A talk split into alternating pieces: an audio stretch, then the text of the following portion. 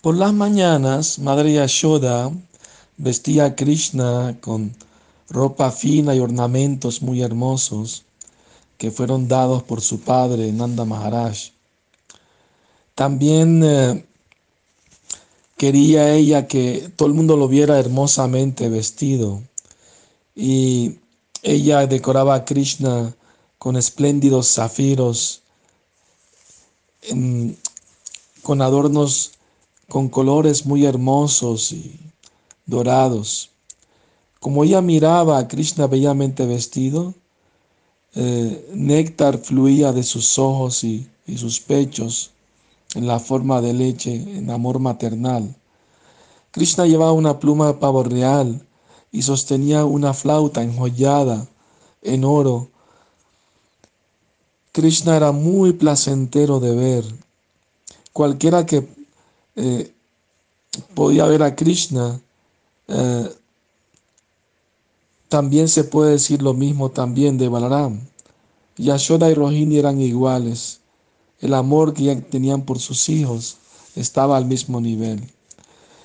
Cada día, cuando Krishna iba a ir al bosque, Madre Yashoda ofrecía arti, ¿no?, y lámparas y agua, y hacía todos estos rituales para salvaguardar a Krishna. Ansioso por salir al bosque, Krishna se acercó a su madre y con mano junta se postró ante ella. Ella tocó su cabeza con su mano. Néctar fluía de sus pechos y sus ojos. Ella dijo: voy a ir contigo al bosque. Voy a cocinar tu almuerzo allí para que todavía esté caliente. Tú eres muy sabio.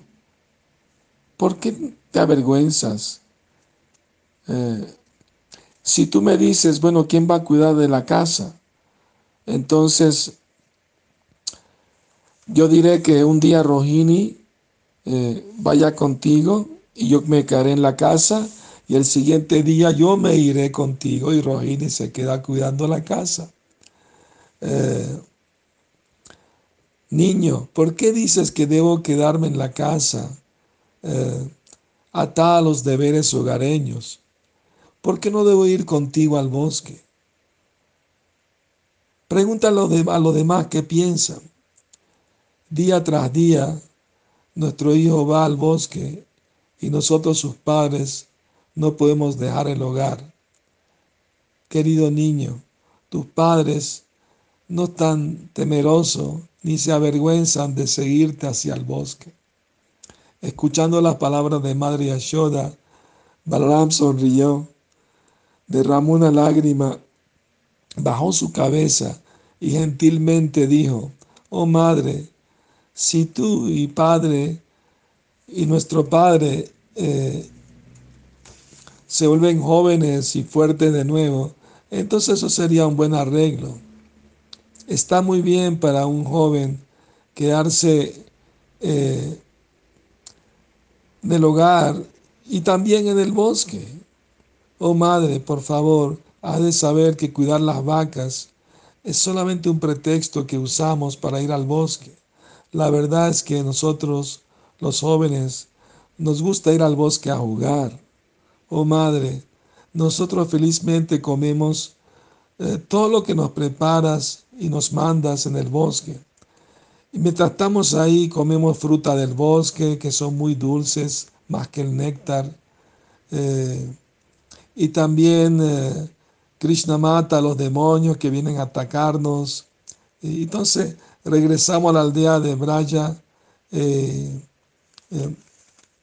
Pero nadie en la aldea vio cómo yo maté esos demonios. Oh madre, ¿por qué debe estar temerosa?